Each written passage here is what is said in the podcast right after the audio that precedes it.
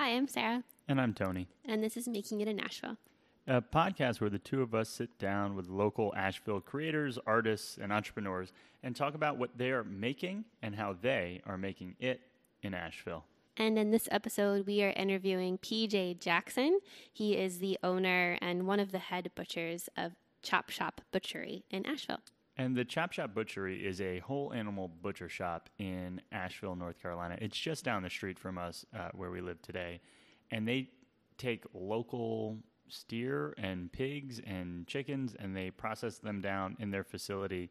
Um, it is a really special place, one that we saw when we first visited um, and thought it was remarkable. Um, and honestly, in the first month that we've lived here, I've worked at the chop shop behind the counter, front of house, not as a uh, butcher, um, because it's selling a product that I fundamentally believe in and I'm uh, kind of captivated by. And so sitting down with PJ to hear more of the story and unpack like all of the details, I thought was really, really powerful. Yeah, and we also learned a lot about uh, meat and butchery itself. Uh, we talked with PJ about some of the things that you should know when you're buying meat, some of the things you should look for, and got his advice on, you know, where should you go? Should you want to learn more about butchery yourself? Uh, so it was very interesting for both of us. Um, tony who knows a lot about meat and has a lot of experience working at the chop shop now and then from my point of view uh, who i don't know maybe as much. Uh, so it was very interesting to learn uh, both sides. Uh, also worth kind of noting is that this is a really exciting episode for us because tomorrow uh, the Chop Shop becomes our first Asheville client. And so being able to tell the story today before they're really, I guess, a customer of ours um, is really exciting. And it's a story that we bought into as visitors, uh, and it's one that we still stand beside and are excited to share. So without further ado, episode number nine with PJ Jackson of the Chop Shop Butchery in Asheville. Uh, please enjoy.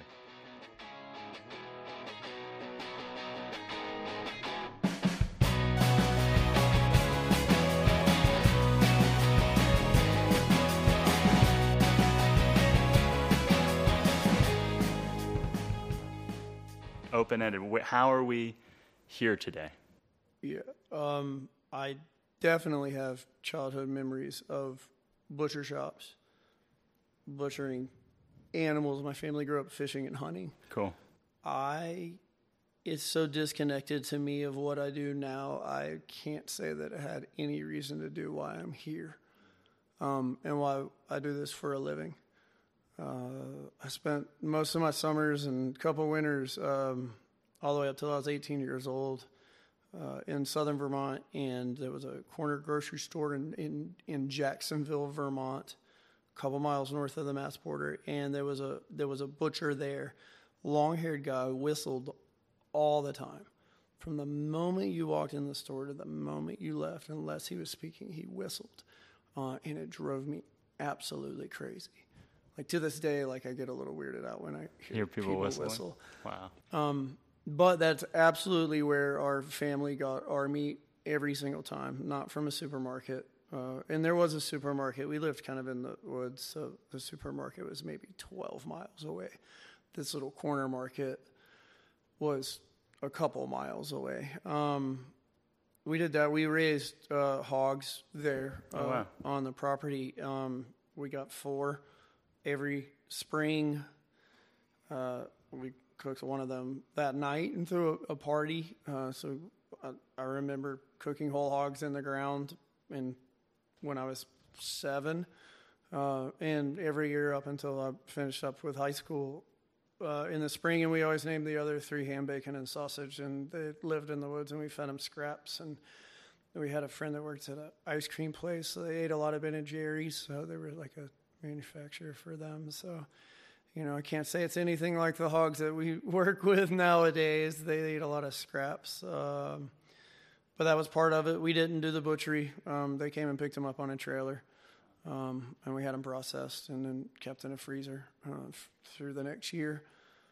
Um, that's so. That's really interesting because I think most of us growing up never had an experience where we were so close to the food that we ate, um, especially animals. Um, do you remember the first time where you were like, "Oh, this is an animal, almost like our pet, and now we're eating it"? And did you feel saddened by it, or were you just it was what it was? I mean, not really, because it was just kind of there when I came around. Like when I started, Yeah. Whatever it's called, realizing I was alive, it was already there. Um, I think the only time it ever crossed my mind was when uh, my dog died. And then, like, my dog, and then my pet, and then, like, a hog and a pet. Like, uh, then all of a sudden, just for a minute, but I still don't think that had anything to do with That's what so I do now. interesting. Yeah. Yeah. I think Sarah, you're onto something because that made me think about my childhood, and you know, I don't know if, if it was ever clear that the food we were eating was once an animal. Like I remember going.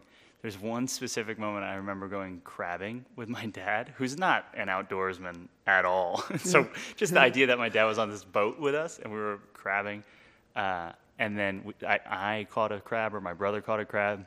So my dad grabs our fishing pole, and he's not a fisher. So like this is all we're all in uncharted territories. And he goes to bring it onto the boat and grab it, and then somehow it jumps off the line, which crabs do when they're pulled out of the water, I guess. And it lands in the boat, and we all just freak out about this crab being in the boat. And that I, you know, that idea that we were, I was afraid of this animal, and I also knew that I liked to eat it, was probably the first time that I can think of of being present and aware of like, oh, these are crabs, and crabs, you were are, you were crabs like are the things. How old were you? Oh my god, eighteen. uh, I would still probably freak out if a crab jumped off a line right now, but um, I don't know, six, seven, like a kid, kid, like a proper little boy, Yeah. and and then I I think back to my my grandfather, right? So like a generation or two really separates me from that proximity to food. So my grandfather, when he grew up, his family processed thousands of chickens a week in Newark, New Jersey. So they were like a chicken family, Yeah. and so he would he tells stories of you know working since he was eight years old, uh, you know helping a uh, a rabbi like sharpen a, a razor blade, which he used to manually kill thousands of chickens. And I'm like, whoa, I can't imagine that. Even today, I can't imagine that. You know, I, and I've apprenticed in a slaughtering facility. There were a lot of animals in there that had been killed, but I can't imagine being eight around that. Sure.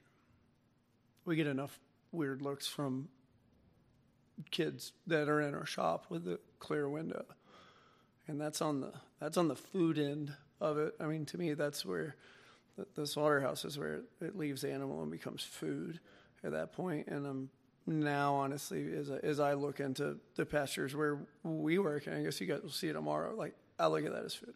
Yeah. I do. I, I mean, that's why I call it a hog in a field. That's why I call it a beef in a field. Really? Uh, well, that's what it's there for. Yeah, that's really that's really interesting because there is that distinction between like uh, steer, cattle, and you know the end product of beef. Yeah. I think cattle's a bunch of beefs. Cattle's a bunch of beefs, Yeah. plural of I guess beef. it would be the cows as well. That would still be called cattle. I think, yeah.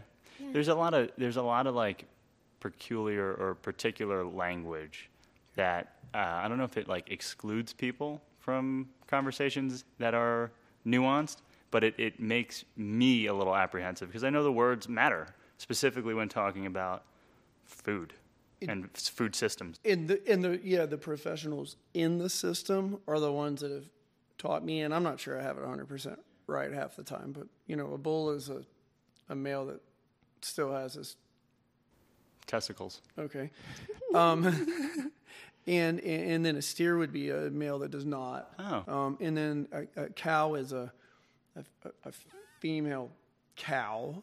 The animal itself is a cow, like a bovine It's a Bovine cow. And then a cow is is a female that's had two or more calves, and a, and a heifer is one that has had one or zero. Huh. Wow. um, and I get corrected on it, and I may I may not have that dialed in. Yeah. Exact. Um, and then, you know, like it's so like Jamie Yeager's the one that finally like kept correcting me enough when I would say, hey, we, you know, can we get a pig? Can we talk about your pig farm? He's like, Look, it's a hog. It's this is this isn't going to be meat. Like this is a hog. Yeah. It's raised for this purpose. Uh, so Do you have any idea? Is boar just a hog that lives in the woods? a boar is a is a ho- is a, a male with testicles.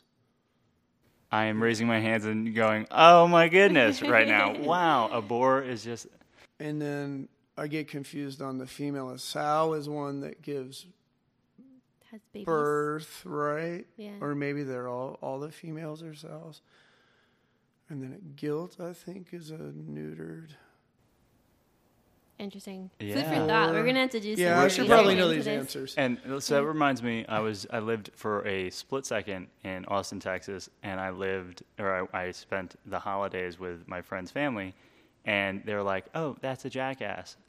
In, in their backyard, and I go, oh, that's fun. I would have called it a donkey, and they're like, no, no, no, no, no, no, no, no, no, no. Mm. And I was like, what, what? And so like a jo- a jackass, and a mule, and a hiney, and a donkey are somehow all cousins, but not the same. So like a jackass has a dad horse and a mom donkey, and a hiney has like a mom that's the opposite. Whatever the thing is, the opposite. right. And so I think it's so funny that they're both butt terms today. A Yeah, hiney and a hiney jackass and a and, an ass. I wonder Yeah. Isn't it weird? So animals, It seems like that would be something that they should be teaching. right? And I feel like it's just a known in some circles, and it's uh, unknown. And so I think this is an interesting segue into how we all got connected, um, and then potentially we can we have a list of questions. We'll see if we follow them or not. Um, open to wherever this goes. But um, around a year and a half ago, two, almost two years ago, probably a year and a half ago, um, I was totally impressed by Sarah's depth of like true curiosity and that curiosity pulling her into act, being active in exploring and trying to understand food and working with food. Um, and I, at that time, kind of realized that I was never a Boy Scout and always kind of wanted to be a Boy Scout, but played a bunch of sports. And like, what are all these things that I'm missing? And in my kind of exploration of that, a lot of it was like hunting and understanding food and like really getting to know meat uh, because I don't see a ethical dilemma being a meat eater if you do it right and if you care. I think that there's probably some really messed up stuff going on, and, and there's almost no argument against it in the commercial processing of millions of chickens like a It- day. it's safe to say that there are messed up things that happen in the system. but as a as a human, I don't see there being anything wrong currently, as I understand it, eating meat. Right, just not the other meat. Right. And so I was like, all right, how do I figure out, how do I learn about this? And part of it led me down this, like, let me look up butcher shops in New York. Let me see where I can. I tried to work at a place right down the street from us, Foster Sundry. Um, ended up uh, apprenticing in a slaughter, slaughtering facility in New Jersey. Um, we were taking trips to Asheville, looking around the corner. I was like, well, what's going on in Asheville's food? I have to imagine it's good, right? This place cares about seemingly everything, and it's a bunch of Subaru drivers. So, like, what's going on? And we found the Chop Shop. And so, uh, walked in, was floored by the look and the feel of the place, by the warm welcome of How your staff. Was this? Four and a half, months ago. Four and a half months ago. Okay. Yeah, Right, we, we've yeah, only been here a, We a month, and it was three months or so before that. Yeah. I think Less we than just five we months. were driving, happened to be driving by one day in a rental car, and Tony. Yeah, we were coming down both from the Omni Grove Oh, Park, it's a chop shop. and I was like, "That's a shop. That's the place I read about." And I made the right on Chestnut, Yeah. and pulled into the parking spot, and we walked in. And you happened to be leaving Yeah, I didn't realize that was your first time in the shop. first time in the mm-hmm. shop. Oh, cool. But I had done a bunch of homework on the internet, and so Which was, um, it was just homework. yeah. It was homework, and uh, you stood out. Like it seemed like there was something good happening here, um, and I wanted to see it. Yeah. And so uh, that's kind of like how we met, and it was only four or five months ago. I now, now there's a, a ton of ways that we're connected. Uh, you will be our first like client right uh, in Asheville. Exciting stuff. I've worked now at uh, the chop shop for over a month, Yeah. and I'm wondering if we were to zoom out and step back, uh, tell us about your process getting into food. I know that it wasn't you weren't for 25 years you haven't been doing butchering. Right. Uh, how did it start? Like, why did you say the next thing I'm going to do is figure out this food thing? Yeah.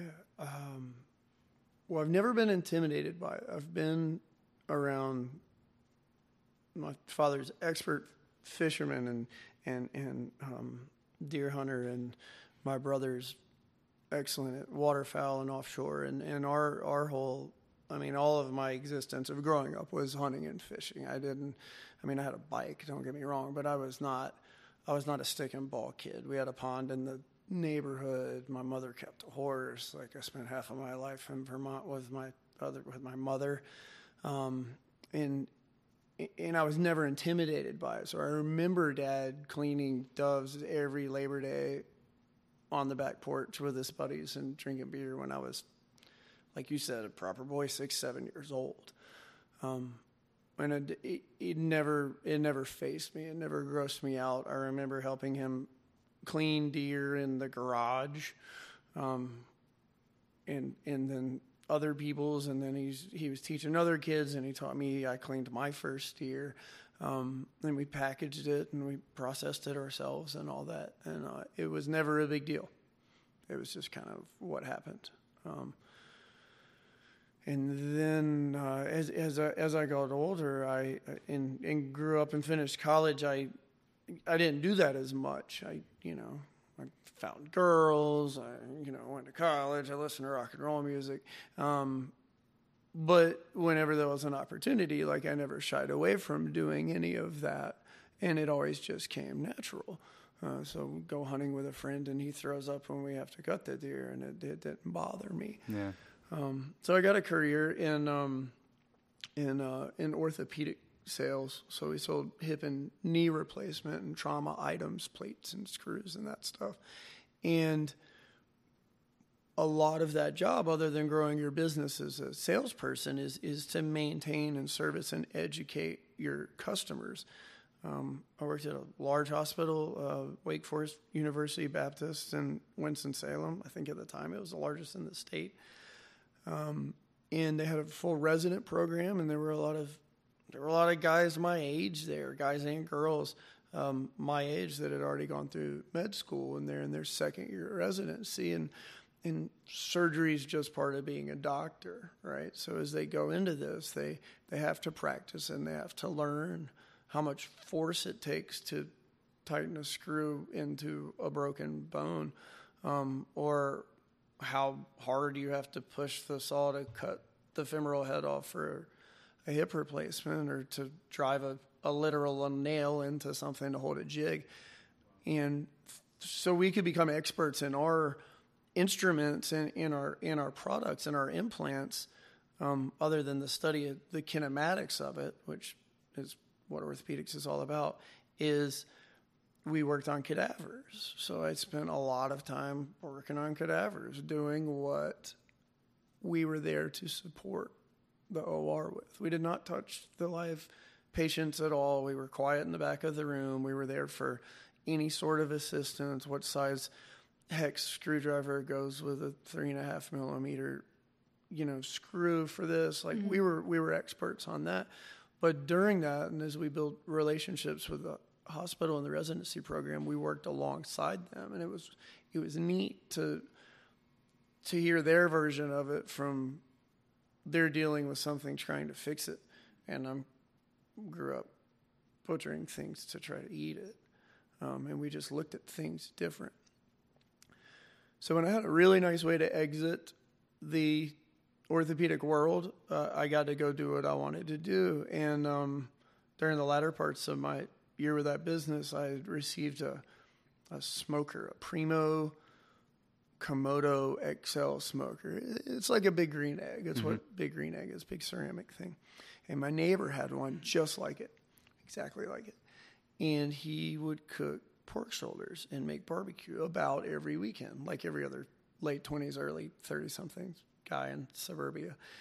Um, and then I wanted to do better than he did.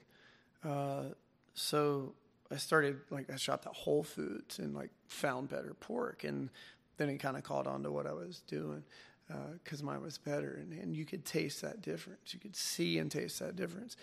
Um, and and then I eventually I ended up getting this a cousin of a friend, a twelve year old girl, was to raise a hog for me uh, in Southern Virginia. Uh, she had a really interesting condition where she had a an allergy to a protein of pork, so she couldn't eat pork. Um, which is weird that she's the one that raised our yeah. hog, but um, she she did an awesome job, and, and her her father was a proper farmer, and uh, he helped us, and we talked about what feed to give this animal at what time, and and the whole thing came around, and then we dispatched the animal uh, on the farm. Uh, we hung it from a tractor. We did not scald it. We skinned it. Um, it was like 14 degrees out when we did this. Um, and I learned a lot from him, from just his casualness of being able to do this. And um, he learned a lot from me because then all of a sudden I kind of got to work on this whole animal myself. Um, and I knew what the cuts were uh, from doing butchery as a kid, and, and, and we kind of got to do the whole thing together. And my barbecue was way better than that other dude's. But then I had the whole rest of this animal. Um, and so you were just thinking shoulder, let me out shoulder this guy. That's all I really knew what to do with. So I, you know, I put salt on, on a ham and hung it in my basement for 14 months until it completely rotted, and then I threw it away because I didn't do my homework and I didn't I didn't make a good prosciutto, if you will. I, I didn't do it right. Um, in the bellies, I took to a chef named John Bobby in Winston Salem who was working at uh, Noble's um, Noble's Grill. I believe it's called Roosters now. And I knew that he made his own stuff. And he took me into his kitchen and showed me how to cure bacon. Uh, just a chef at a restaurant in town. Uh, and it came out great and everybody loved it. And then I started trying to find more bellies from, you know, different Whole Foods was really my go to because uh, at least they had parts of animals. I don't believe they were whole animal with that one. And and I was making different bacon, and we would throw bacon parties, and I had tons of recipes, and people would come over and bring bourbon and beer, and, and I would make five, six different kinds of bacon. Um, and when my career kind of came to an end there, we had to decide what we wanted to do for a living. We were fortunate that we saved a lot of money. Well, no, we didn't save a lot of money. We saved a lot of our money. And we kind of had a choice of going into bike racing, which was not a great idea as like a 34 year old amateur, um, or going into a farm and a butchery business. So we chose the latter and um, kind of snowballed from there in a really quick three and a half years. Wow. So I, I to make this about us, because I, I tend to, I think in some small way, our move from Brooklyn to Asheville is like a baby, baby, baby version of uh, wanting to own a farm and and a butcher shop.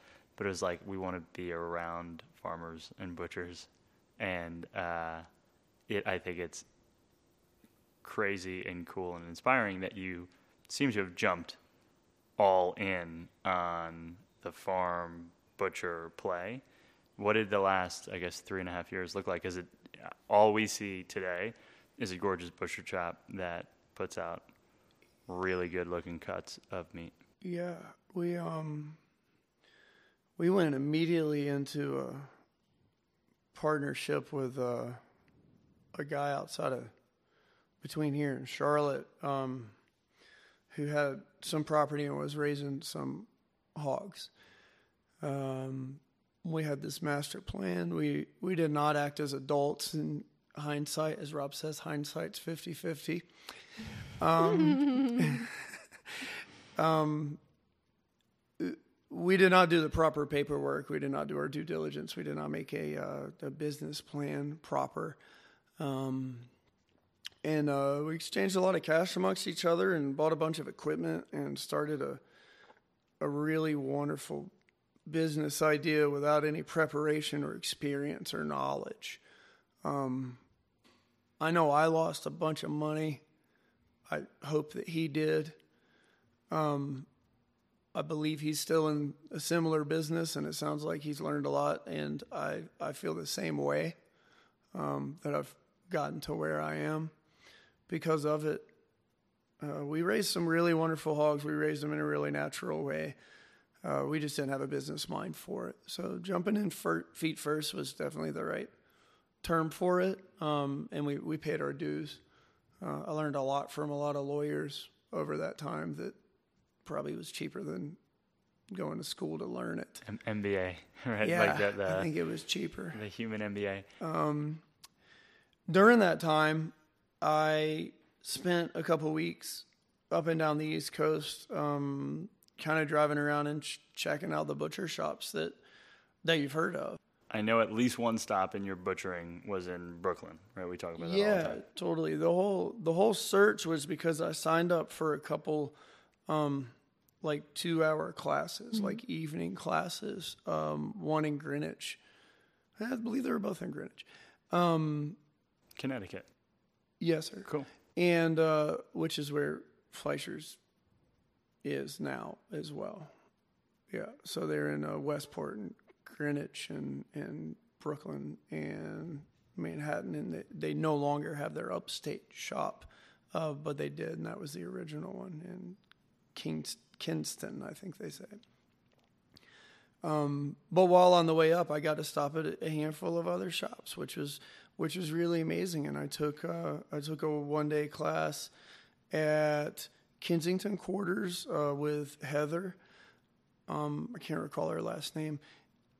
I believe she was one of the founders uh, with Bryan Mayer. Um, and uh, I stayed in Airbnbs, and I, you know, I, I- just kind of went on this little soul search thing for a week and a half, couple weeks, um, and left my wife and children at home. She was really excited about that, um, and I had a blast, and I learned a lot, and I, I met uh, Paul at Fleisher's and took classes from them, and then I came back through Brooklyn and stopped at the Park Slope store and met Lupin and went to their production facility in Red Hook, which is not a not a shop, not a place you would go in and buy a steak and kind of stuck my head in the door and was like, "Hey, I'm this guy. I think I sent you an email a couple months back." They were at the time were doing 12 week apprenticeships. And they said, "Yeah, great, really nice to meet you." And Sophie Grant was the person that really took me under her wing and said, "We'd love to have you. We're really booked out for you know the next couple of sessions. They were taking two at a time. She said it's probably going to be about a year before we have another spot." But I said, "Well, I'm really flexible," which is a really polite way of saying you're unemployed. And um, I believe I got home on Thursday, and on Monday morning I got a call, and one of their students was unable to make it because of a work visa coming from another country. Um, and they said, "How flexible are you?" And I was like, "Yeah, like, you know, I'm unemployed." And uh, so they said they'd take me, and, and I hung up, and it's very expensive.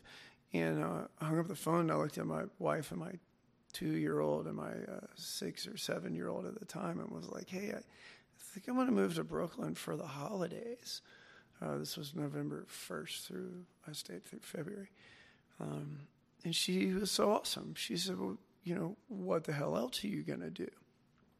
Uh, so I found an Airbnb in in Red Hook and uh, moved straight up there, like within a couple days, and uh, walked into something thinking I knew what I was doing. Um, I read a couple books and saw some like YouTube videos, and you know, nothing you can teach me. I've cut I've cut a hundred deer. Um, and walked in and just really got put on my heels by what this was all about. Um, I studied my classmate, Michelle Cordero. We still stay in touch with. I talk to her a couple times a month. Um, she and I both thought we knew what we were doing, and we walked into just an amazing, pristine setting with an incredibly talented crew um, that were there for the passion. It wasn't there um, for an art. They weren't there to draw pictures and cut pretty steaks. They were there to to make money. Um, by cutting pretty steaks and doing the right drawings, that whole thing came around, and that's kind of what brought me to where the way we run our shop. I'm a you work there. I'm a pretty particular guy. I'm really neat. I'm very elbows in. And what Josh and Lupin and everybody up at Park Slope taught me, taught me from a, a case setting point of view is exactly what I try to do here. Um, I want everything to look like the best steak you're ever going to buy in your life. Um, and we'll recut it and we'll retrim it and we'll do anything you want. But um, just watching the way that place operated uh, is what I think set me aside from somebody that may have worked in it in a little more industrial setting. Uh, their skills, I'm sure, are much greater. Uh, where I say we did volume there at the time, we were doing 20 something hogs and 20 something beef and 20 something lamb a week, which sounds like a lot, but compared to commodity or commercial meats, it's not even close. Mm-hmm. Um, I remember the, the feeling of achievement that I had my very last day of cutting a lamb, a beef, and a pork. At the time, it seemed just so amazing and how crazy and proud I was of doing that. And now it's the kind of thing that, like, that's usually done by 11 o'clock in the morning uh, before we open. Um, but we do it the same way. We just we got the experience now, uh, where we can make that efficient. Um, you could put one up on a wooden block with a super handsome dude in a hundred dollar apron and a flannel shirt, and cut on it all day long. But from a business perspective, we know that the value of that is you, you need to do more than that. Yeah, I think that's really an interesting point because I think so many people now kind of kind of look at butchery as this hipster thing, like I'm going to grow a beard and get a tattoo and go cut some meat, and and there's kind of this, I guess, label on on what it is now. Um, but at the end of the day, it is a business, so I, I find that part very important. Yeah, and you know we a couple of books. We have a whole section of like food books, and we need to organize the books in our apartment. Uh, but a couple, and I, I, see the trend that the, the next level of the hipster trend is, you know, I'm going to raise a couple chickens, and then maybe like if there's space, we're gonna we're gonna ra- we're gonna have a pig or a goat. And I hear goats are crazy because they climb on everything, so you don't actually you would start with a pig if you could. Um, but then there is this real moment, and it's in every book that talks about it, um, where you're like, oh shit, I need to kill one of these things like, what mm. is that going to be like? Um, and so, yeah, no, I, I, I'm with you. I knew that I knew nothing, um, but I knew that a year ago it was important to me to begin to learn things. And so last December, I hunted for the first time, um, shot a shotgun, my buddy's shotgun in, in New Jersey, got all the permits and stuff. We went duck hunting, and it was like you know, I, I knew in that moment because I, I had thought about it enough. I was like, I'm either going to say, yes, this is right for me, or I need to really assess how much meat I eat. And mm-hmm. so I went duck hunting. I personally killed two ducks. We nice. killed four that day. Um, and then, you know, I had bought, because part of my, you know, self education, watch YouTube videos, buy whole chickens you know, that's not a whole chicken. like you buy a whole chicken, it's not a whole chicken. There's a lot of that work has been done for you, right? There's no neck, mm-hmm. um, there's no feet, right? And so this duck, I'm I'm looking at it, uh, mm-hmm. and I'm like, all right, it's about you know, this is it. This is let's see, let's see. Um, and while it was very, you know, admittedly very emotional, it wasn't scarring. It felt right. What felt wrong was that I didn't know what I was doing what felt wrong, if there, if at all, was that you know I really only harvested the breast meat out of the ducks because that's what that's how my buddy processed sure. ducks, and I was like, well, I, I I'm sure that there's, I'm sure that this is okay. I just would feel a lot better with myself if I had known how to keep the you know the breast skin on and and and harvest legs from it and, or do a whole roast of the duck and somehow make this wild animal um, tender so that it, it is palatable and beautiful. And so while i don't necessarily think that I, there's a version of our future where i hunt all of the meat that we eat i knew that there was something to be said about growing a capacity or, or knowledge base to be able to take cuts that other people might want to disregard um, and learn what to do with them. And so I, I try to get as close as I could to, you know, uh, the butchers and and processing of animals as I could, um, and things kind of evolved rapidly when I showed up in the slaughtering facility and watched. You said, you know, we didn't scald them. I didn't know that was a part of the process with pigs. Like I, I had even read some books and I was like, holy moly I what am I Yeah. what am I doing here? It's a lot to wrap your head around. I think that less people would eat meat if they understood it better. And I don't think it's really, I don't think it works out really well for everybody that the majority of that press or media out there is, is in a negative light. Yeah. Um, but I also think that the more people that knew about it, maybe there are less animals we could raise. Yeah, and and so killing you because you like you you threw the, your duck fat away in your skin. I know. That's that's like the main reason that a lot of people ever hunted those animals was for the fat. for, for sure. Yeah. And what, um, what one of the like the and it's a small distinction, but I think sure less people might eat meat, full stop. But I think more people would eat less meat, yeah, and I think that's a net positive. You, Yeah. you always talk about how little meat your family of four eats. I think in the last year and a half, while we eat meat regularly, we we pay way more attention than we've I've ever paid on where that meat's coming from. Like, and, and can we, with any sense of understanding, say that uh, we think that this had a worthy life and a I don't know a good processing, like a, the harvesting of the animal seems to be as important as its life. honoring I think is a good way Yeah. to say it. Um, and, and you're right. I think I think if we just eat less meat, and we, we can reward the farmers for for doing it the hard way. Is the way I look at the price that I pay for um, the animals that we use, and and I don't I don't bat an eye if if a farmer comes to me and, and explains to me that, that this five cents a pound is going to make a difference to him, uh, because I can't look at it like we're we're a pretty broad business. I mean, we sell wine and and caramel sauce. Uh, so if I can if I can suck it up and, and and deal with another five cents on a pound, we're not going through we're not going through 140 pigs a week or anything like this. Like that just doesn't add up that much. So yeah, I mean if that's 60 bucks, it's going to make a big difference to him. I'm I'm in. I can do that. I can tighten up on our end. We all everybody can tighten up somewhere on what we do. So I think if we do that, but yeah, we eat less. I mean, so we ate with the neighbors. Imagine I get invited to a lot of people's barbecues.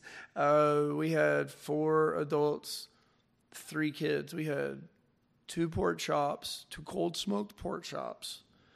We had two links of curry sausage, and we had four boneless, skinless chicken thighs. And the rest was vegetables for us. And if you think about it, we served everybody, what is that? Four, five ounces of meat for a guy that runs a butcher shop and makes money selling meat. Like, you know, maybe the paradigm's going, maybe the paradigm shift really is going to lead that way, or at least the people that are involved with with our lifestyle or our preaching, if you will, maybe it will.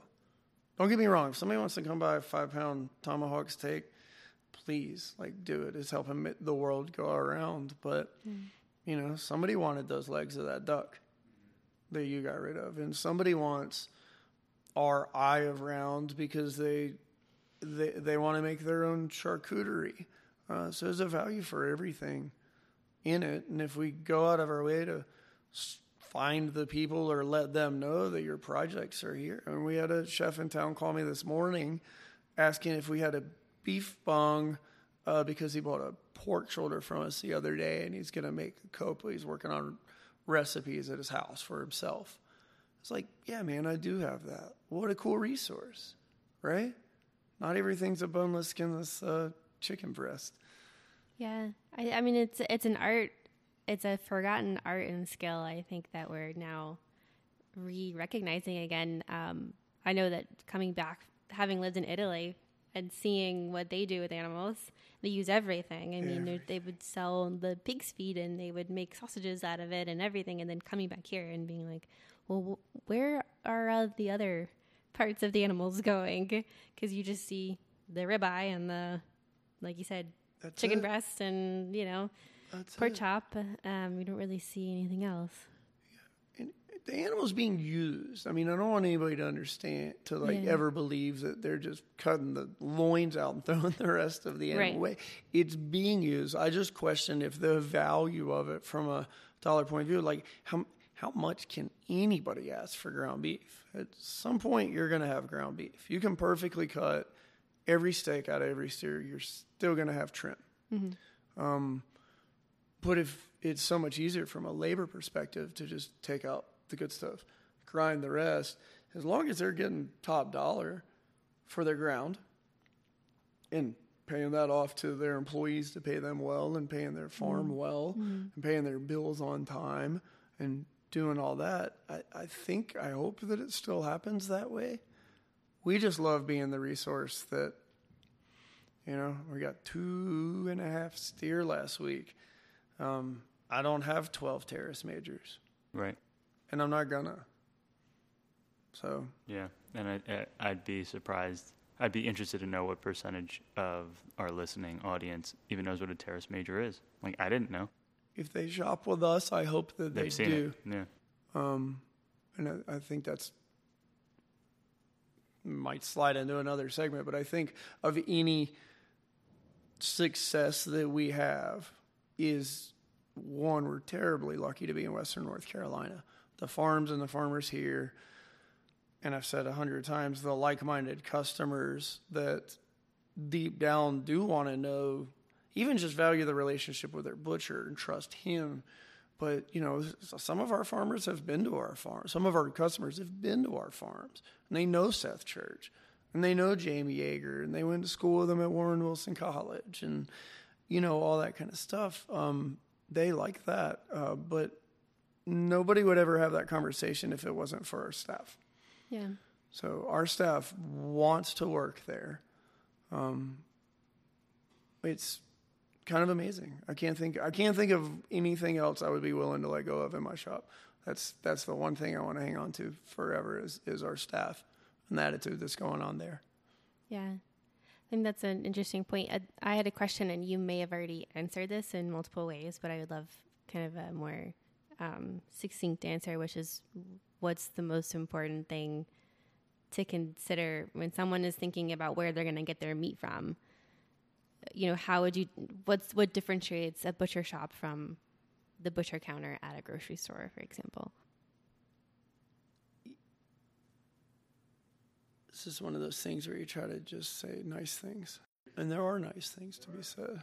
Or, or a thought for me is not everyone that listens is going to be in Asheville. Sure. right? So like my, my parents who, you know, are meat eaters, who my dad likes to grill, um, but I don't think there's that like you get a real valuable education when you when you're the first time in uh, the chop shop butchery, um, and and you raise your hand and say, hey, this is actually my first time in.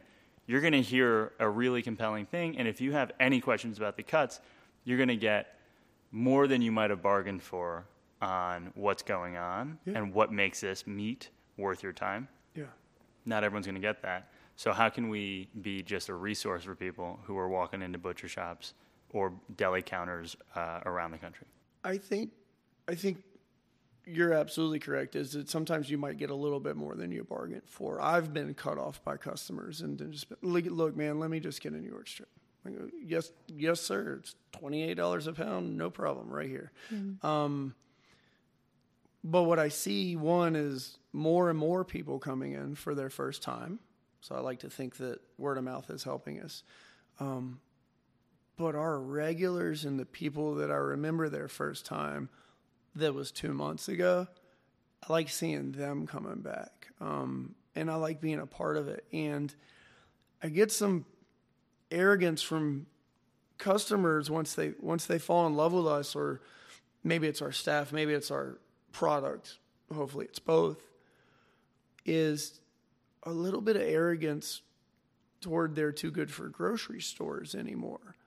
Um, or that guy doesn't know what he's talking about. But I, I don't think that the grocery store guys are getting enough credit for what they do know. I just don't think anybody asks them anymore. I don't. I was visiting a friend in Orlando this past winter, and he wanted he wanted to go get steaks and cook his steaks for dinner. We were the guests in his home, and such a nice thing. The last thing I want to do is eat a steak when I'm in Florida.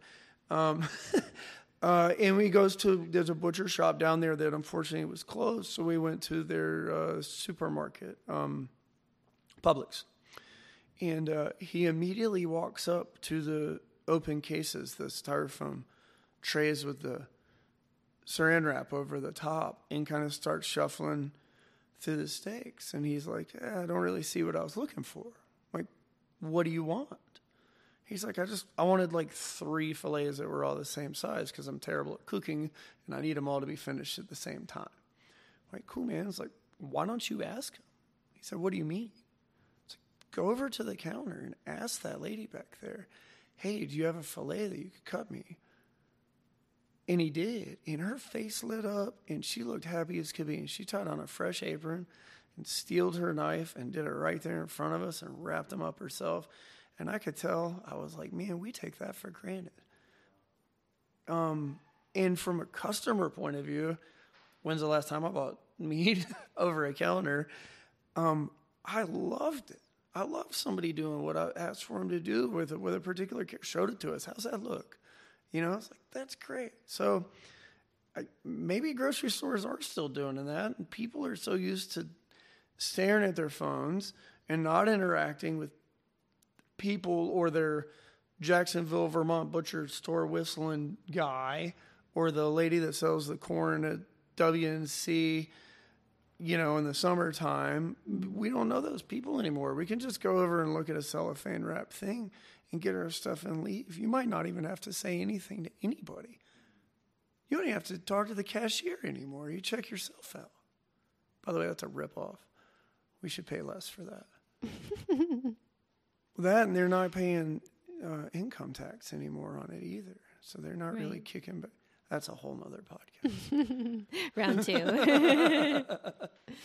so then, if I were to distill what I heard is no matter where you are, it's try to communicate with the person on the other side of the counter. Yeah, I think so. It's as simple as that. You buy, yeah, you buy fish at Mott's Channel is like, you like you ask the guy what what's what's great. How about that sheep's head right there? If he looks at you and shakes his head, man, trust that guy. Yeah. You know, and, and, and our customers have learned to trust us. Um, even the new people, they've learned. You've been there for a month. Yeah, people call you by name. Do you call Do you call the guy at the butcher store at the at Harris Teeter by name? No. Nobody ever interacted with him. And he wears a name tag. Yeah, maybe we should get named. Maybe we should get a name tag. Great idea. but yeah, I think I, honestly I think that's a really um, that's astute. And there's a bunch of things that I've I've read about. You know, how do you how can you quickly assess a space? Like you ask a certain type. You know, it's like I, I have a friend who um, is really into cocktails, and one of the ways he'll test a bar is like, hey, how do you make a Negroni? And the their choice of sweet vermouth tells them enough about like if he's going to go with a straight bourbon or okay. if he might consider a cocktail. And I'm like, oh, that's really interesting. A little hack that you have. Um, and so things that I've heard are like, hey, when do you get your deliveries? And if eh, this is uh, Matt Helms in the in one of the chop shop classes that you have, he's like, if they say Wednesday, they don't get enough meat. you know, like they're not doing enough volume. Uh, Sure. Maybe that raises an eyebrow. Um, another thought was asking for a special cut. Yeah. Um, Yeah, and it's hard. It's funny to watch some new people as somebody will come in and look at the five or six New York strips that are perfect on a nice dry piece of paper, nice bloom tune, piece of kale and pepper, make it look pretty, and they'll look at them and say, "Those look a little old. Can I get a fresh cut?" And it's it's funny to watch the new people because they've just been drilled all during their training like don't waste meat man. Like don't waste. Small margin business no waste no waste. And they know that nobody wants to go back there and break another steer to get this guy a cut because i almost cut this morning. But you know what we do every single time?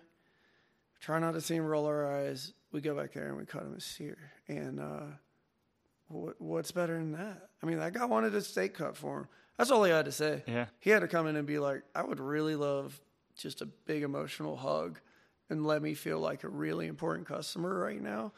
Man, we do that every single time. I wish we could hand cut everybody's steaks, but that's kind of a labor disaster, not efficient. not efficient.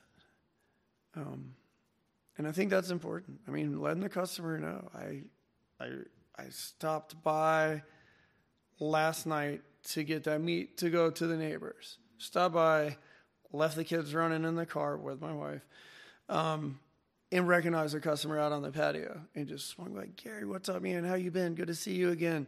Is your beer cold enough? He's like, Yeah, man, this is awesome. I love sitting here.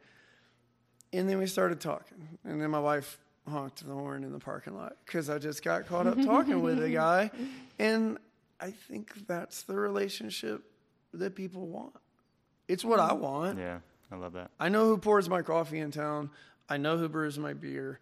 Um, I mean, we know who makes our candles. Like we, I mean, it's it's just it's Asheville's a kind of a magical make believe little town that, as long as everybody keeps participating in it, it's been like this for a long time, and I don't see it going anywhere. I love that, and I love, Yeah. I love that for the first time we're in a position to know our farmers, Sarah and I. Um, specifically, tomorrow we're going to go to a farm. I think that's really exciting. Um, one of my questions that I had as like uh, educational opportunity, because we had already kind of touched on it lightly, you know, uh, uh, heifer versus a cow. Uh, there was a lot of language around meat that, um, let's just say, can be confusing. Um, and so I know it can be exhausting as well, but like, what are some of the things that that are worth highlighting in your perspective? A couple of the terms that stand out for me is the idea of like an organic stamp, or Okay. with chickens, or or you know cows, pigs. The idea of being um, pasture raised or free range, and you know how there's a little bit of a you know BS cloak around some of the words. Yeah. Which ones stand out, and which ones are worth you know just kind of putting on people's radars? It goes back to why aren't we teaching our kids what the difference in a rooster and a chicken is, um, or a or a heifer and a and a cow or any of this um, is why why is there not a note card that just explains what all of this is? Um, and I'm again I'm not sure I have it completely right. So somebody call in and tell us that I got it wrong. I keep saying I you can't wait for some. I can't. people, I can't not yet, but I can't wait for someone to be like, actually fact checked something that you said. Great. Like that day that happens, I know that people care Well, at least they were listening. and they were listening. Exactly. go. It's a beautiful thing. That would be a beautiful thing to have. Yeah, I mean, there's there's there's different practices. The, the organic label, I think, is probably one, maybe one of the most misleading ones. Um, but it should rest well that that at least it's that. Um, there was something good about that, and you're definitely on the top tier of the food. Is there better than that? Totally. Is it worth it being organic sometimes? Probably not. Um, from a meat point of view, a lot of that is what they eat. So what their what their food is was that certified organic. Um, I don't think that means that they were treated well. I don't think it means that they were loved and cared for. I don't think that it means that their whole carcass was honored. Um, I don't think that the people that were involved with it were paid fairly.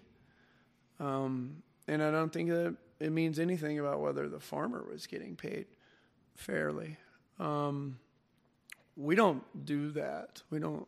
I don't. We don't carry a lot of organic. We carry organic salmon, um, and that's because of what it's fed. Uh, it lives in a deep, deep water farm, which is not the ones that you see on TV with the they look like the tilapia with the swimmy stuff. Those are actually really well raised animals. Um, but we don't really pay anybody to tell us that our stuff's good or that it's well raised. Um, that's what my job is. Um, and I'm I'm really diligent with with our beef farmer, and he raises his own corn. It's not it's not non-GMO corn, um, and and he's right next to a farm that raises hundreds of acres of non-GMO farm. He would never be able to get this approval um, anyway, but it is a farmer raising his own corn, milling it himself, putting it in his own truck, driving it to his to his his final pasture or our beef is all pasture raised, which means they lived in they live in these gorgeous mountain grassy hills in Wilkes County and then uh, through the last uh, eight to 12 weeks of their life, they're moved into another pasture that is not crowded at all and plenty of grass for them to eat. I mean, a five acre pasture, and there's a there's a trough on the side with a roof, and the, the beef has access to that corn. Um, and that's a wonderful story. Uh, and then he picks them up in his own trailer and he takes it to his own slaughterhouse that he owns and works in. Um, and then they they dispatch and they, they dry age on site there, and they have uh, since the late 60s uh, in the same facility, uh, which gives us this incredible flavor and texture. And and then he drives it in his own reefer truck to our place whole. So there's there's three people that have seen this animal, um, and to me that's a little that's worth more than a, paying the government to tell me that it was good. Yeah. Um, same with prime or select or choice uh, grading. Uh, mm-hmm. Uh, that would involve another USDA employee to come in and, and hold a note card up to it and say, yeah, that does have a lot of marbling in it, PJ. You're right. For a couple bucks, I'll stamp that. Like I don't I don't want to involve anybody else in it. I don't I think it speaks for itself. You look at it. You I think you put an app on your phone that tells you how much fat content needs to be in it.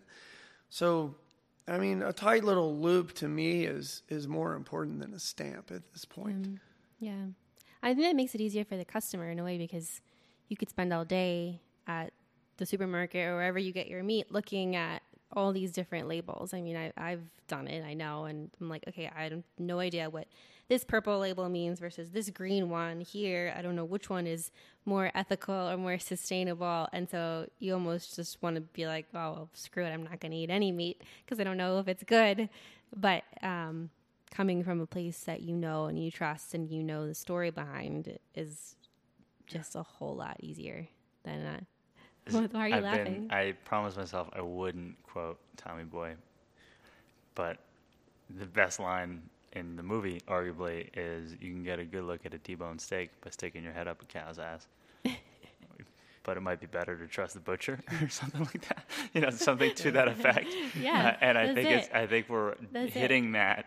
Yeah. Perfectly right now. Um, you, you pay your accountant to do your taxes for you because he knows he knows what he's doing. Why not pay your butcher to mm-hmm. to find good meat for yeah. you that you eat? And it's and it's worth paying a premium. And it's um, so there's there.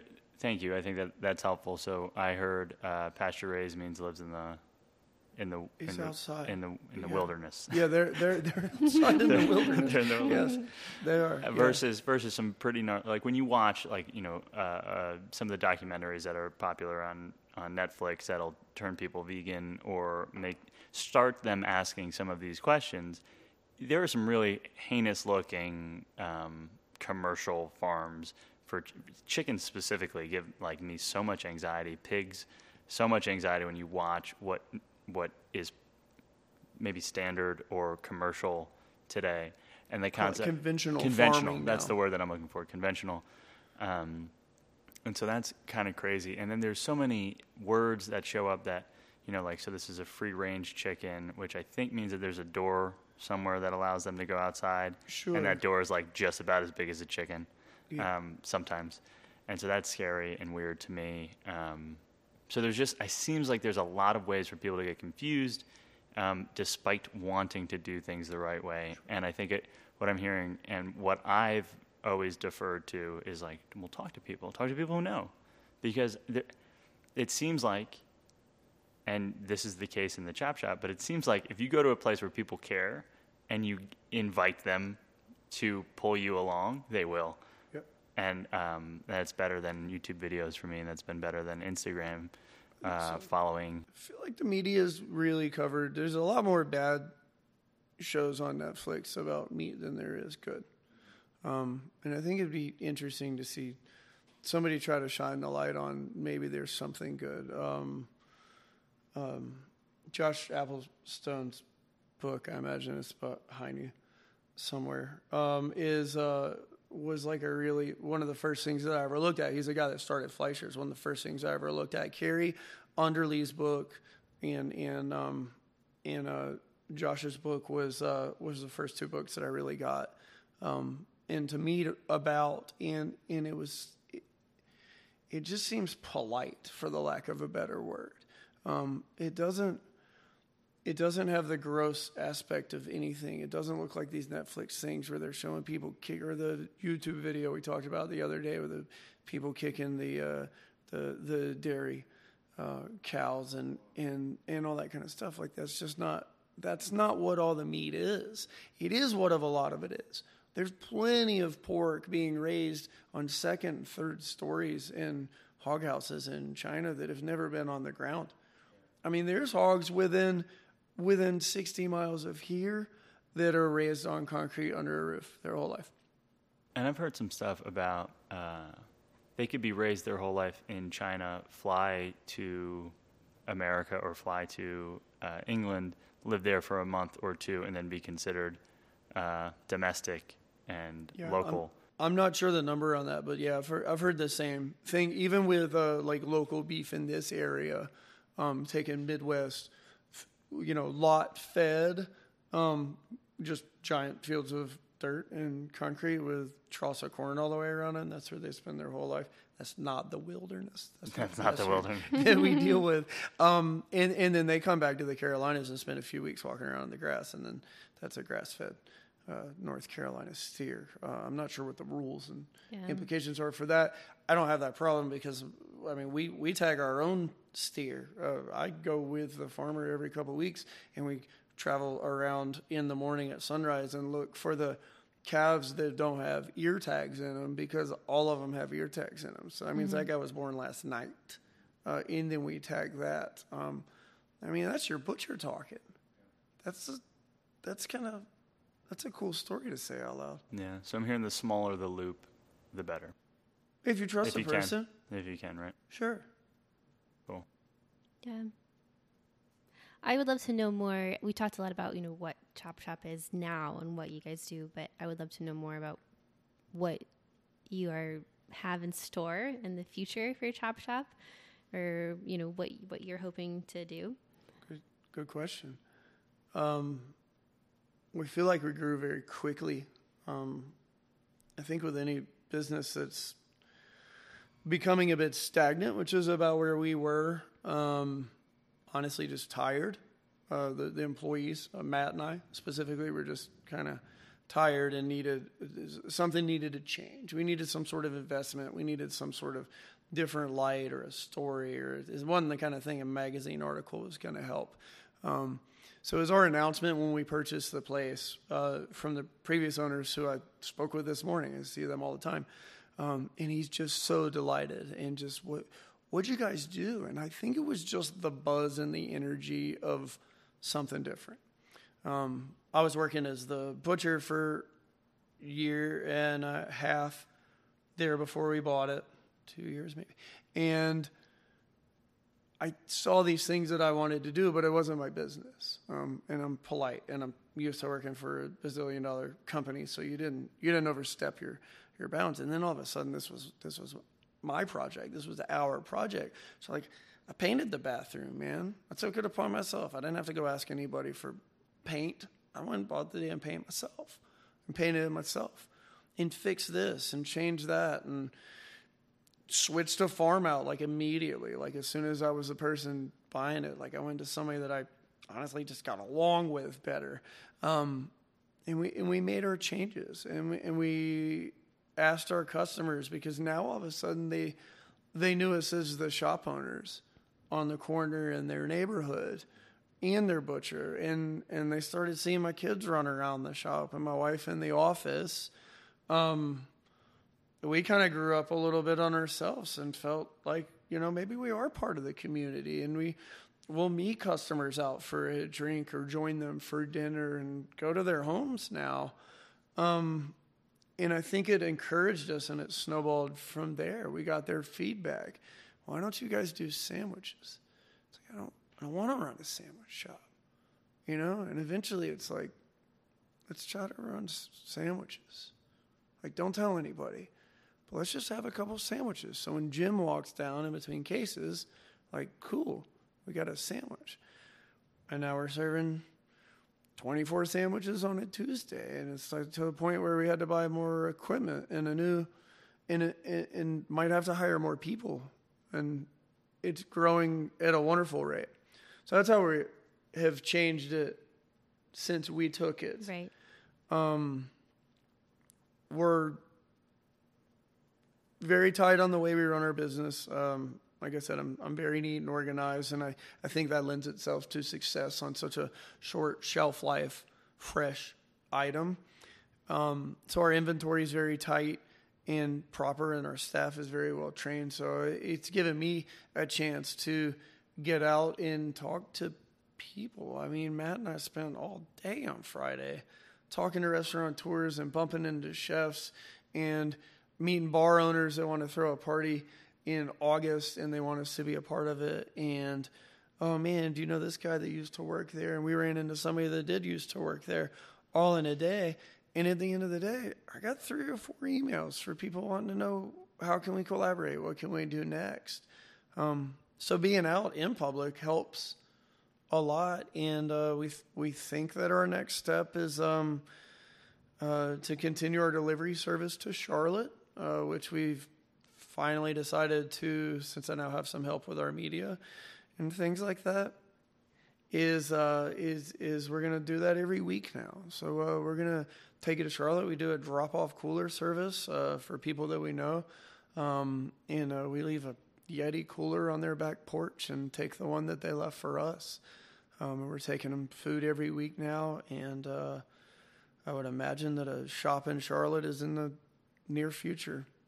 Um, we work so close with our farms and purveyors that we know that they're able to keep up with growth as long as it comes at a reasonable curve. And um, again, it all comes down to the staff. The fact that I'm going to be able to leave the shop and go mm. open somewhere else means means everything's starting to run in a good way.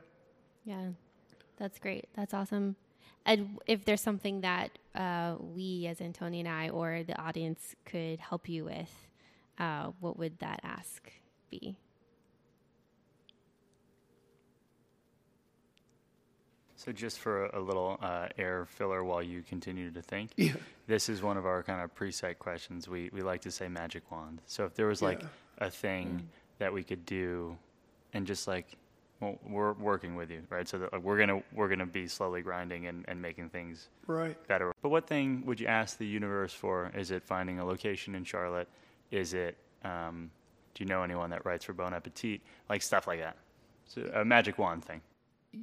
Yeah, I mean, I I've never really wanted to be famous. I wanted to be successful. Um, I don't I don't necessarily want a picture of me um, standing somewhere in, in my shop with a cool wood floor and tile or tan tile walls and tin ceiling. Like I have that. Um, and I'd rather people go see it themselves. I mean, our place is romantic. It's beautiful. This shop's not going anywhere. This lease is forever. Um, our next place may not look like that.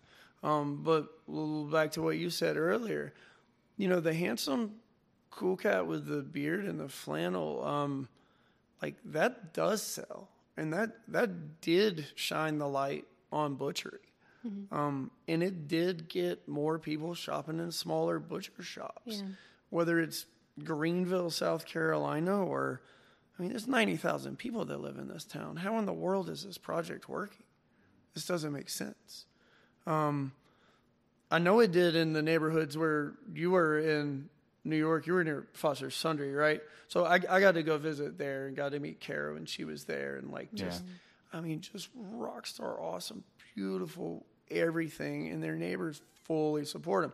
It's a little different here. You have a Whole Foods, a Trader Joe's, and a Harris Teeter Less about 600 yards from here. Um, so you have a choice of where you're going to buy your stuff.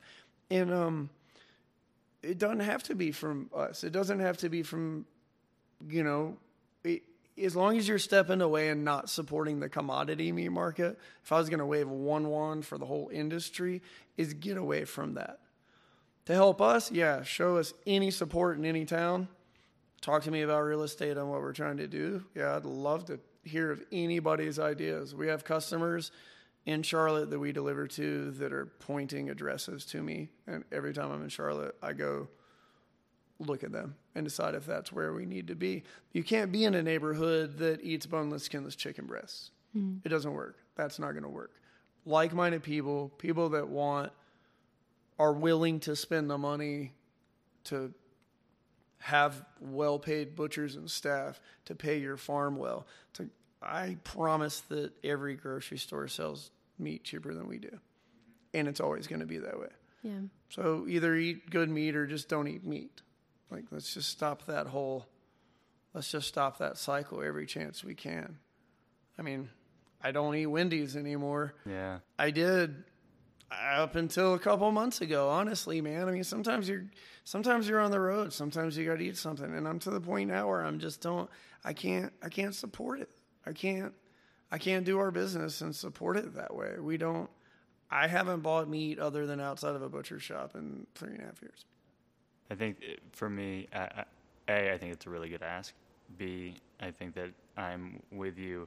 There's like a cognitive dissonance where I wish that I could separate some of the things that I've read and seen from my, you know, hunger, and I and it it's almost like I can't.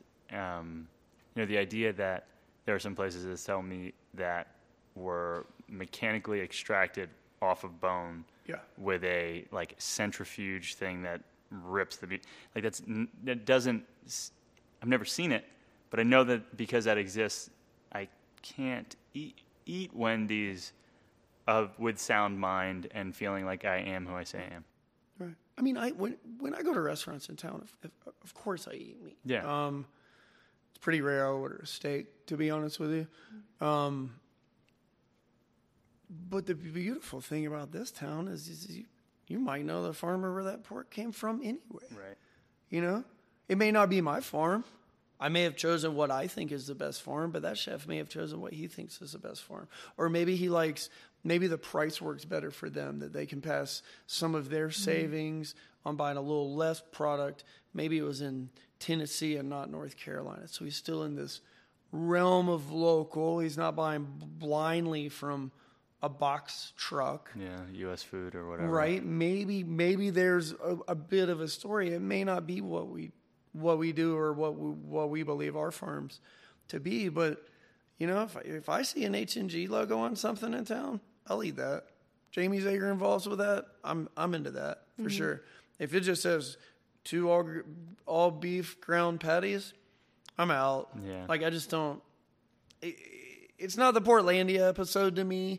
Like I don't. is- you know what I mean? I don't need. Colin. Yeah, what is his name? What was the chicken's name? Do you Yeah, have the chicken's Colin. name? And we're gonna go visit the farm real quick and just Right. find out the chicken's name. It's not that to me. Um, I don't. I don't want to be that guy in town. Uh, I really don't at all. Um, I just.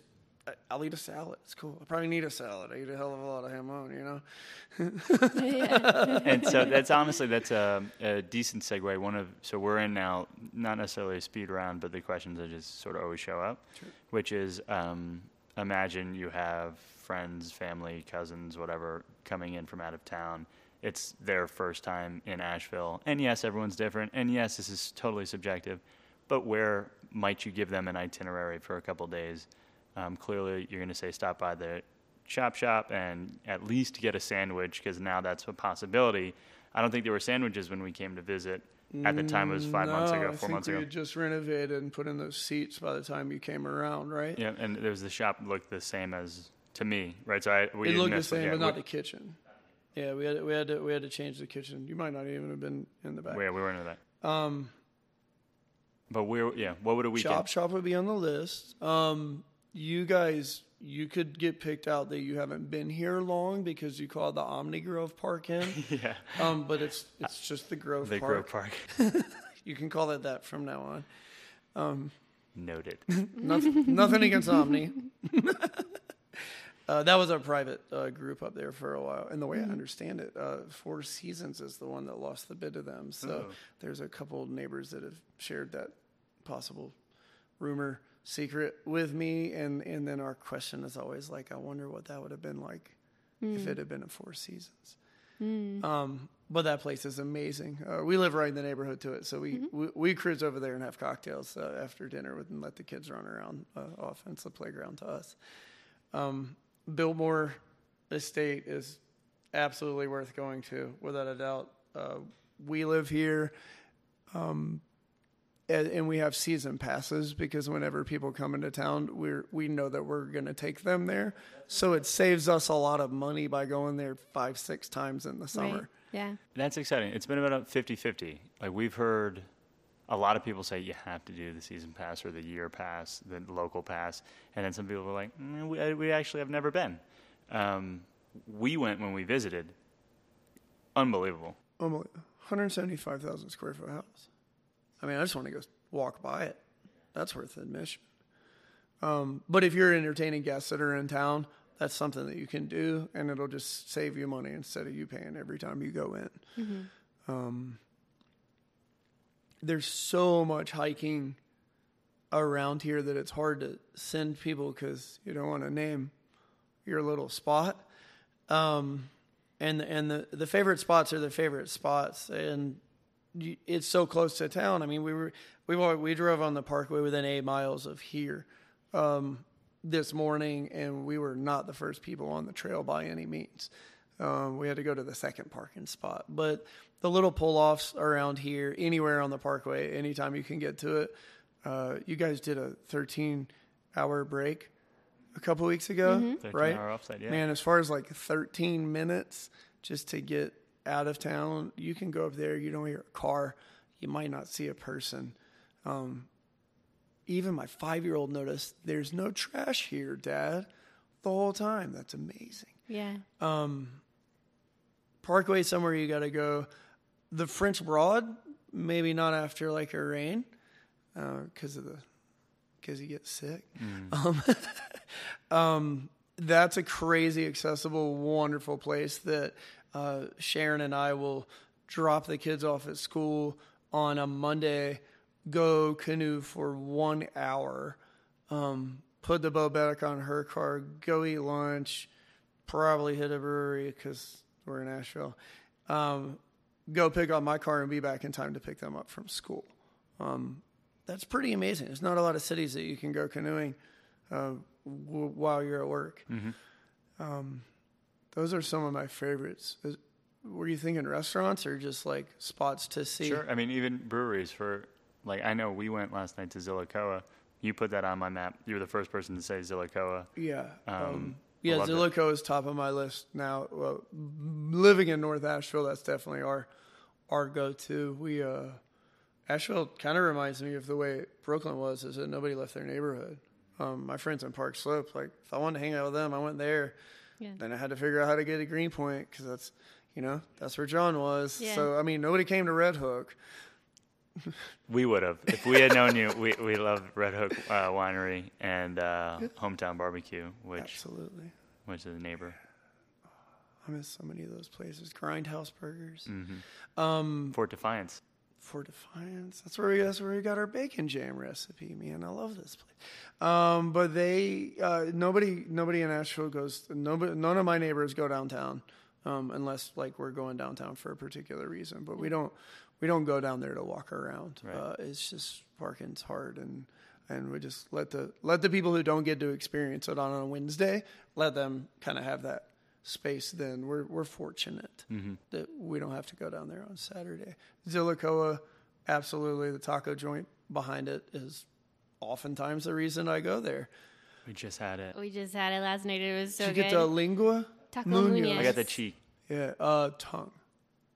They no, have the we- cheek, I wanted the tongue. a I didn't. tongue, we didn't do it. I did the beef cheek. It Yeah, was that's so the one. I love. Yeah, Munoz. The real Munoz is over on Patton, Mm-hmm. and if you guys haven't been there, you ought to go check it out. They got a That's whole a, market. there's a hundred percent chance it's going to happen It's after those tacos last night. And um, one of the chefs in town was saying that there's a whole secret menu that the locals and the you know the Latinos or Mexicans know that you know me pulling up there. I might not know that there's a menu, but apparently there's a whole bunch of food up there other than what's listed. Mm-hmm. So if you're feeling brave, ask them to cook something special. I will. I asked last night. I was like, "How do you say this Um, Yeah. beef cheek?" And they're like, "Cabeza." And I was, "Oh, I would have not guessed." I think that means head. That means head to me. Yeah. So, but yeah, that makes sense. Beef head. Okay. And then the um, and then uh, uh, burial.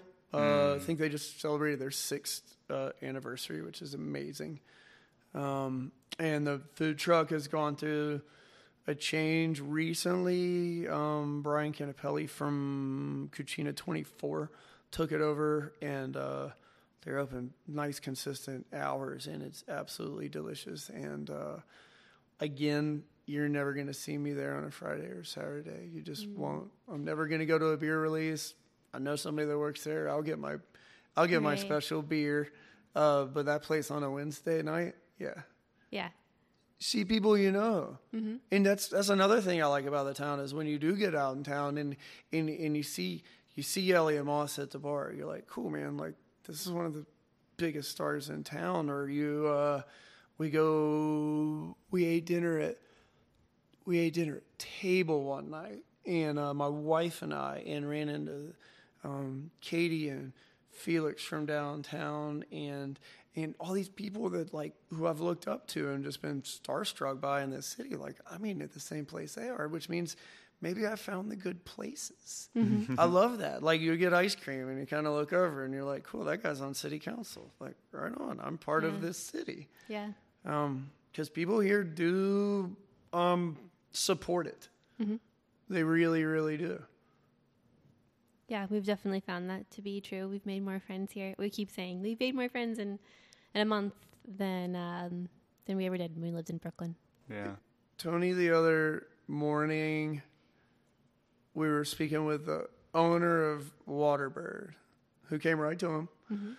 And he's like, cool, yeah, I, I love this. I come here, I'm, I'm getting to know you guys. And uh, the bartender was like, yeah, that's right. You were walking to work the other day, and I waved to you out the window. And I was like, now do you feel like you live here, man? Like, I literally ran home after the shift and told Sarah about it. I was like, "Yeah, we've made it. I mean, we it have does. friends. It's so it's it, that was that was a huge moment in in the first month for us. It does. For it's me. a small, beautiful town. North Asheville is a small, beautiful place. I have Yeah. no intentions of leaving North Asheville. Yeah. Cool. Nice. Well, is there anything that you think that we missed uh, in this podcast? Something that you would have liked to have said that you didn't get a chance to say? Um, without my wife um, being involved with the administration of any of this business, Matt and I calculated that we would have gone completely bankrupt in 18 hours. um, with what we had. We had the most, uh, we had the biggest plans and shooting for the sky and just kind of riding this this high wave of wow, it's our own business. We can do whatever we want. Um, and Sharon didn't know the difference in a ribeye and a New York and could care less when we started any of this project. And now she critiques other places' beef. Um, and and asks for a Denver cut uh, because because she don't want to. She wants it cooked a little bit more, so she knows that that one needs to go to about medium, and the bavettes needs to be medium rare. So, uh, having her be a part of it is is goes back to the people, but without all all of the people that we have in place right now, we would have been closed a long time ago. That's awesome. Um, and so we'll do all of the how do we connect with you online? It's primarily Chop Shop Butchery. Where- ChopShopButchery.com. Uh, the website will be going through a change here in the next couple weeks. Um, our Instagram handle is at Chop Shop Butchery, and our Facebook is the Chop Shop Butchery. I think whichever one has posts on it. Somebody didn't let go of the old one when we bought the shop. He wouldn't give me the password, so we, we kind of had to move on. His has three pictures on it. Ours has a couple thousand. We'll, we'll make And sure we have links. there's also like a chop shop barber shop. Right? There's a Chop Shop In Barber Asheville? Shop. Have you taken any of those phone calls yet? no, not yet. You will. Uh, hey, can you guys cut my six year old's hair at about three o'clock this afternoon? Our typical answer is, is like, we'd love to. Um, I'm just not sure we're going to do a great job. We're a butcher shop. Yeah, we use we use butcher chef's knives, not Yeah. scissors. There's a auto repair store in town called the Chop Shop as well. So uh, we have people calling in saying they got a 78 olds that they need a little body work on. Again, we tell them we're happy to give it a shot. Again, we use butcher knives, not screwdrivers. And there's a Chop House, uh, which is a restaurant in the bottom of a hotel. Uh, so we did not take reservations. Please don't contact us about reservations. Um, I think that's about. Okay, There's a chop shop something in Ash- in Atlanta. Yeah, there's a chop shop, uh, butcher shop of. I think they're part of another kind of Pine Street Market, I believe. Um, we've had some people roll into town visiting from Atlanta to pick up their stuff that they had ordered, um, and I guess they thought that it was the same place. Uh, we were happy to be able to get them exactly what they were looking for. So uh, we are not not at ATL. We are in AVL. It's the details. yeah. The details. Those little Yeah. details matter. Um, cool. Yeah, I mean, I know that. It's just such a long story that like I don't killing and eating fish and deer and rabbits and ducks. Like I, for some reason, that doesn't harken back. I don't have that. I don't have that like like Sean Brock has this crazy connection with his grandmother cooking and doing things a particular way with particular ingredients. Um, I don't. Yes, we butchered as children, and I it never crossed my mind. And to this day, it's not like I'm, you know, my dad's really old right now. I was very fortunate and shot the deer of maybe my lifetime two years ago when my dad was still able to get in the woods, and he cleaned it with me. Um, and like he stood back and was like, "Damn, it's really cool to watch a butcher do this," because it was just it's easy and, and it's not. I mean, we can we can talk while we're doing it now. It used to be this big intense Yeah, thing. it would and be like, intense for me. Matt and I can just like drop right through it right now. I mean, we can process Yeah. Mm-hmm. the whole thing in minutes because it's not. We do it every day. Um, and it was it was neat to hear my dad say that, and that was probably the first time that I've thought about how my childhood might somewhat be related to here. Yeah. Um, but it's not like the next time I got in the cut room and somebody had a lamb on the table. I wasn't like, oh, I remember the first time my godfather and Yeah. I cut a goat in his backyard. Like, I, you yeah. know, I don't. Maybe it's there and I don't feel it. But the Which is- story of growing pigs, getting screwed out of money, cooking in my backyard, trying to figure out where the better one is, ending up with the rest of the animal. What the hell am I going to do with this belly? Um, my understanding of anatomy and orthopedics and cutting on humans, like I think all of that really does end up in what every day is. Like we have a 99 health score because I worked in an operating room. Yeah. Right? I never worked in a kitchen. Even when I go in some of the cleanest of kitchens in town, I'm like, what the hell's wrong with your kitchen? Mm-hmm. Like, no, no, we have a 98. Like, that's great. And I'm like, God, what are we? We can literally eat off of our floor. Not all the time, but you know what I'm saying? Yeah, like, it's, it, I think that has a lot to do with it. And people see that. People clean. I Googled what is the first thing that customers see when they judge a restaurant when we started selling food because I didn't want it to be, do they have cloth napkins? And I skipped that Google answer number one or whatever. The number one thing that came up on almost every site was the curb. So every single morning, I go out and sweep the curb. I'm like the old man in the apron sweeping the curb in front of his shop Yeah. at Foster Sundry. Literally saw you outside yesterday morning sweeping the curb. Yeah. And, and then you uh, you picked up a leaf blower, which I thought was probably Yeah, well, say, that work smarter, not harder. Across the street, I wish they would treat So that tree. here, here's Um, a here's a question that I, I Yeah. remembered thinking I wanted to ask. If someone, eh, let's just say, just recently watched a documentary or had one of those like oh my goodness moments around food, specifically meat, um, where might you point them, either for resources or for experience, uh, to to get closer to their meat, to begin? Maybe it's not butchery, but like I think about stuff and I think about like information. So it's like, do you need a boning knife at home if you want to start like breaking down whole chickens, or uh, should you absolutely get these three books and just like read them and do all the recipes? What is a good uh, intro? I, as far as meat goes, your local shop. Even if you don't have a local shop and you have a, a Food Lion in your town, um, or like a carniceria, um, go start the conversation with them. Uh, or or go to the go to the guy behind the Harris Teeter counter. Ask him where his beef's from. I don't know where the hell it's from. He might know. It may come from a very legitimate place. It's kind of unlikely, um, looking at their Yeah. pricing. Um, somebody's getting screwed, Right. right. Whether it's the farmer or the animal or the butcher or the truck driver, somebody's getting screwed on that price. Um, that would be that would be my first place to go for it. I think that this renaissance of farmers markets um, and and and craft crafting or, or artisanal or any of these things that we're doing it ourselves again. I think that has helped shine the light on any education of things that are that are starting to change. Like I said, my wife knows who made our hand towel in our kitchen.